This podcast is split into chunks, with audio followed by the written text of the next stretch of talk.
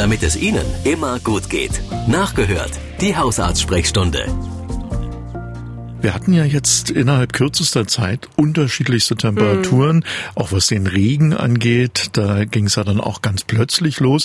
Und da gibt es eine Menge Leute, die sagen, oh, das bekommen wir gar nicht. Solche Wetterwechsel in diesen Dimensionen, was äh, funktioniert in unserem Körper da nicht?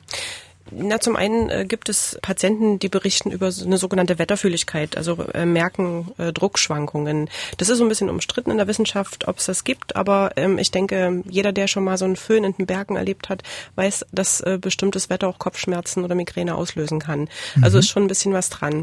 Die Temperaturschwankungen aktuell sind natürlich insofern ja äh, schwer für den Kreislauf zu ertragen, weil hohe Temperaturen oft einen Blutdruckabfall machen und äh, die Gefäße weit gestellt sind und man aus ausreichend trinken muss, Kopf bedecken und sich vor der Sonne schützen, also all das, äh, was wir schon ganz oft besprochen haben. Und wenn dann am nächsten Tag 20 Grad Unterschied ist, ähm, ist natürlich auch die Gefahr, dass man sich nicht dementsprechend ähm, kleidet. Man denkt ja noch, es ist mega warm und äh, vielleicht dann auch anfälliger wird äh, für alle möglichen Erkältungskrankheiten. Und deswegen macht es das nicht immer einfach. Und wenn die Temperaturschwankungen halt so sind, wie sie jetzt sind, jedes Mal tagesaktuell zu reagieren, fällt nicht jedem ganz leicht. Das stimmt.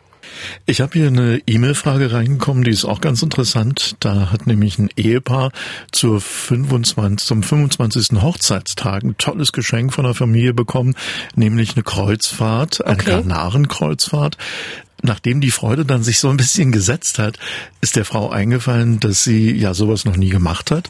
Und wenn sie als Kind auf dem Fluss war, zum Aha. Beispiel auf der Elbe, mal mit dem Dampfer gefahren ist, ist ihr sehr schnell schlecht geworden. Jetzt hat sie ganz doll Angst vor Seekrankheit. Ja, ja. Das will man ja auch nicht. Und jetzt fragt sie eben, ob sie einen Tipp hätten. Ja, das äh, ist möglich, dass man diese Reiseübelkeit, egal jetzt äh, mit welchem Hilfsmittel oder mit welchem ähm, Gefährt man unterwegs ist, bekommt. Und wer einmal im Auto das äh, hatte, der ist auch anfällig, denke ich mal, für Schiffsreiseübelkeit, also wird seekrank. Oftmals ist es aber in den modernen Schiffen durch Stabilisatoren gar nicht mehr so furchtbar schwankend. Äh, den Horizont im Auge behalten, regelmäßig kleine Mahlzeiten, was gegen Reiseübelkeit mitnehmen und versuchen, sich auch am Schiff zu orientieren und viel zu bewegen. Das hilft manchmal manch einem hilft aber auch, wenn man liegt. Ähm, bloß man kann ja, wenn man so eine Reise hat, nicht den ganzen Tag liegen. Das wäre also total von daher, äh, Medikamente mitnehmen. Es gibt auch Pflaster, die das Ganze bessern. Es gibt mhm. äh, Ohrakupunkturpunkte, die das manchmal bessern. Also da gibt es eine ganze Reihe an äh, Hilfsmitteln, die man durchführen kann da mit dem Hausarzt mal ins Gespräch kommen. Genau. Und wenn es einfach überraschend kommt, kann ich Ihnen aus eigener Erfahrung sagen, also erstmal ist eine Klinik an jedem Bord, eine kleine zumindest, mhm. und immer ein Arzt. Aber an der Rezeption auf Ihrem Kreuzfahrtschiff, da wird Ihnen sofort geholfen. Ja, die kennen sich damit aus. Das ist ja, man ist genau. ja nicht alleine mit dem Problem. Ja. Mhm. Und äh, nachdem wir heute schon die Seekrankheit zum Beispiel hatten, geht es jetzt um abstehende Ohren. Da hat sich eine Mama gemeldet. Der Sohn, der hat abstehende Ohren und äh, also sie findet es jetzt nicht so schlimm. Wahrscheinlich empfindet der Junge das als schlimmer. Der ist nämlich 14 Jahre alt und äh, das erste Mal so an Mädchen interessiert. Und jetzt ist ihm aufgefallen, er hatte abstehende Ohren. Er selbst bezeichnet die auch noch als Segelohren. Da merkt man schon fast, dass er vielleicht sogar gehänselt wird. Er würde das gerne ändern. Mit 14 kann er die Entscheidung nicht alleine treffen. Das geht nur mit der Mama oder mit dem Papa zusammen. Und jetzt fragt eben die Mama, macht denn das Sinn? Weil organische Probleme hat er keine das ist ja gut, dass es ihm sonst gut geht. Er hat keine Vorerkrankung. Und ich glaube, so 14 ist ein Alter, wo man tatsächlich auch mit seinem eigenen Körper vielleicht nicht immer so ganz im Reinen ist. Und äh, wenn er auch vielleicht sogar schon gehänselt wird äh, wegen seiner Ohren, dann besteht die Option äh, und die Möglichkeit, dass man so eine anpassende Operation durchführt. Das macht natürlich nicht jeder und das muss eine Klinik sein, die sich damit auskennt und das wirklich jeden Tag macht. Man muss natürlich bedenken, äh, dass nicht jede dieser Operationen ist eine klassische Schönheitsoperation wenn mhm. auch vielleicht äh, nötig, dass man davor vielleicht ein Gutachten braucht, dass er wirklich darunter sehr leidet und dann übernehmen das manchmal auch die Kassen. Aber ich würde in ein großes Zentrum gehen, wenn es ihn sehr stört. Ich finde das ganz, ganz toll, dass die Mama sagt, so wie er ist, ist er in Ordnung und vielleicht hilft das ja auch schon über die nächsten zwei, drei Jahre und vielleicht gibt's auch eine Freundin, da bin ich mir ganz, ganz sicher, die die Ohren genauso, wie sie jetzt sind, richtig findet. Aber es kommt immer individuell drauf an, wie hoch der Leidensdruck ist. Ja, ich will nochmal nachfragen, diese Operation, wenn die Ohren angelegt wird, was wird da genau gemacht? Gemacht? Wird da irgendwas rausgenommen oder so hinterm Da wird äh, am Ende ein Stück Haut weggeschnitten und ja. äh, der Winkel verändert, manchmal auch der Knorpel selber. Also es ist schon eine Operation, die sollte man, wenn in den Sommerferien durchführen, weil man mhm. hinterher schon auch ein bisschen aufpassen muss, dass alles gut heilt. Äh, Knorpel wird ja nicht durchblutet, muss also sozusagen ja keine Infektionen bekommen und das ist zwar im Sommer anstrengend, wenn es sehr warm ist und man kann nicht baden gehen, aber vielleicht äh, merkt dann keiner, dass man äh, ein bisschen länger ausfällt und so einen Ohrenverband trägt, äh, muss man dann wieder auch erklären. Ne? Also es ist nichts, was man im Vorbeigehen dann macht? Nee, auf alle Fälle nicht. Beraten lassen, vielleicht eine zweite Meinung, ähm, schauen, was man für eine Klinik sich ausgesucht hat, wie dort die Patienten zufrieden sind, ob man mit Arzt und Personal zufrieden ist und dann kann man überlegen.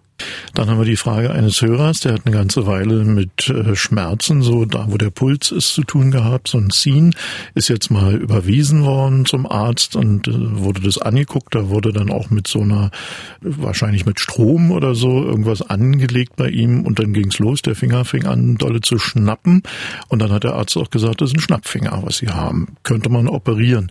Und jetzt fragt er, muss man?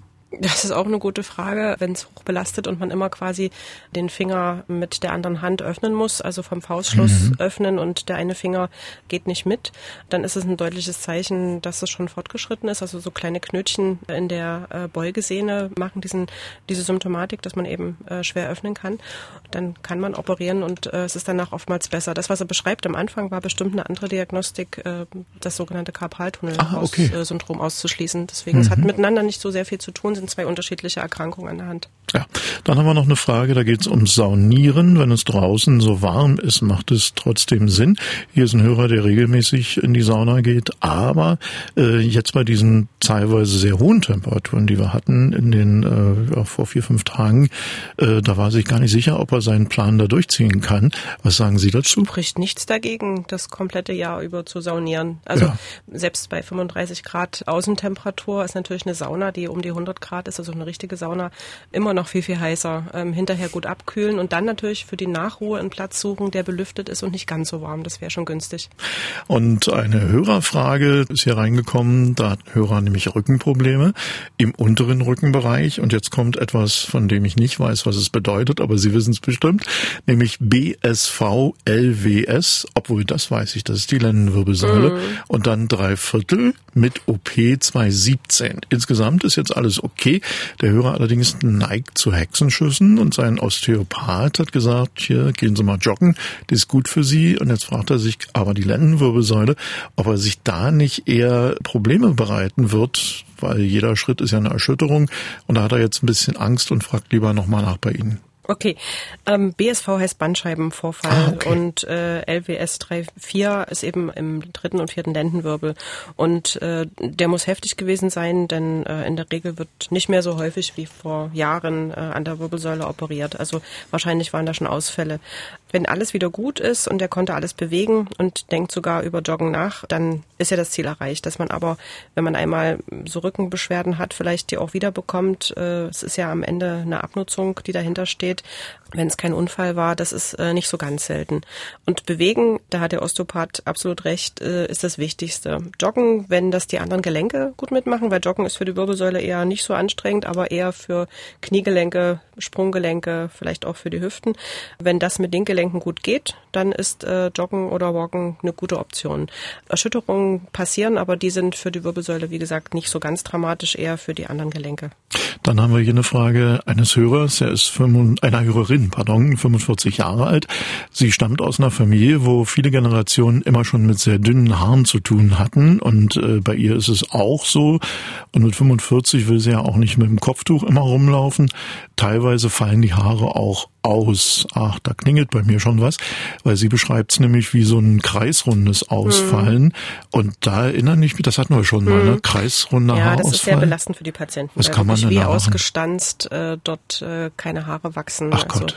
Äh, kreisrunder Haar Haarausfall, Alopecia areata ist ähm, nicht nur ein kosmetisches Problem, sondern Patienten sind tatsächlich auch psychisch dann natürlich beeinträchtigt. Ja, natürlich. und äh, Männer können rasieren. Da sieht man das aber meistens auch. Und kreisrunder Haarausfall kann ja auch Augenbrauen äh, Bart äh, betreffen. Das ist also auch nicht so ohne. Mhm. Und bei Frauen ist es natürlich genauso furchtbar. Da hilft, äh, also erstmal muss man schauen, ob es eine Ursache dafür gibt. Manchmal sind so Autoimmunerkrankungen, die tatsächlich äh, eine Rolle spielen können. Also eine Blutabnahme ist sinnvoll. Und ja, die Hautärzte, die sich dann damit beschäftigen, ähm, finden aber ganz oft auch keine Ursache, sondern ähm, sagen, ja, zu viel Stress oder ähm, ja, es bleibt am Ende offen. Äh, Therapieoptionen gibt's, wenn alles im Blut in Ordnung gewesen ist, äh, sollte man versuchen. Wichtig ist, dass der Dermatologe vielleicht nochmal eine Vergrößerung oder der Hausarzt äh, schaut, äh, wachsen äh, Haare nach, also sind die Haarwurzeln noch da oder ist komplett alles weg und da ähm, ist es natürlich unterschiedlich in der Therapie. Und ich habe eine Frage von einem Hörer. Ein Dreivierteljahr hat er Gefühlsstörungen im linken Fuß. Deshalb hat er schon eine neurologische Behandlung bekommen, war auch in der Klinik eine Woche lang. Da sind viele Untersuchungen gemacht worden. Äh, es wurde nur festgestellt, dass eine Nervenentzündung da ist, die er jetzt durchläuft. Und er fragt, was man noch tun kann, um die Beschwerden loszukriegen. Psychotherapie, Keltikan und Bewegungsbelastungen haben ihm nicht geholfen. Wahrscheinlich meint er Physiotherapie, denn das steht hier auch. Manchmal hilft auch Psychotherapie, wenn man äh, ja ein, ein, Problem hat, was einfach nicht weggeht. Aber äh, zurück zum Patienten. Ähm, wenn quasi schon geschaut wurde, woran es liegt und äh, der Nerv äh, eine Schädigung aufweist, ist manchmal ähm, die Zeit, bis es wieder weniger wird oder weg ist, sehr, sehr lang. Oder manches bleibt auch. Ähm, es ist ungewöhnlich, dass das jetzt auf einer Seite ist. Üblicherweise hat man im mittleren bis höheren Lebensalter das auf beiden Seiten, also das äh, die sogenannte Polyneuropathie, was viele Patienten gerade, wenn man Diabetes hat oder ähm, verschiedene Vitaminmangelzustände dann beklagen. Aber auf einer Seite kann es natürlich auch mal vom Rücken kommen. Wenn aber jetzt explizit gesagt wurde, in der Klinik ist es eine Entzündung, dann muss er die Medikamente einnehmen, Physiotherapie weitermachen, Krankengymnastik und vielleicht mehr Geduld haben. Aber manchmal bleibt es eben auch. Vielen Dank, Professor Antje Bergmann. Ja, tschüss allen Hörern. Radio im Internet. Sie können aber auch das Original hören. MDR Sachsen.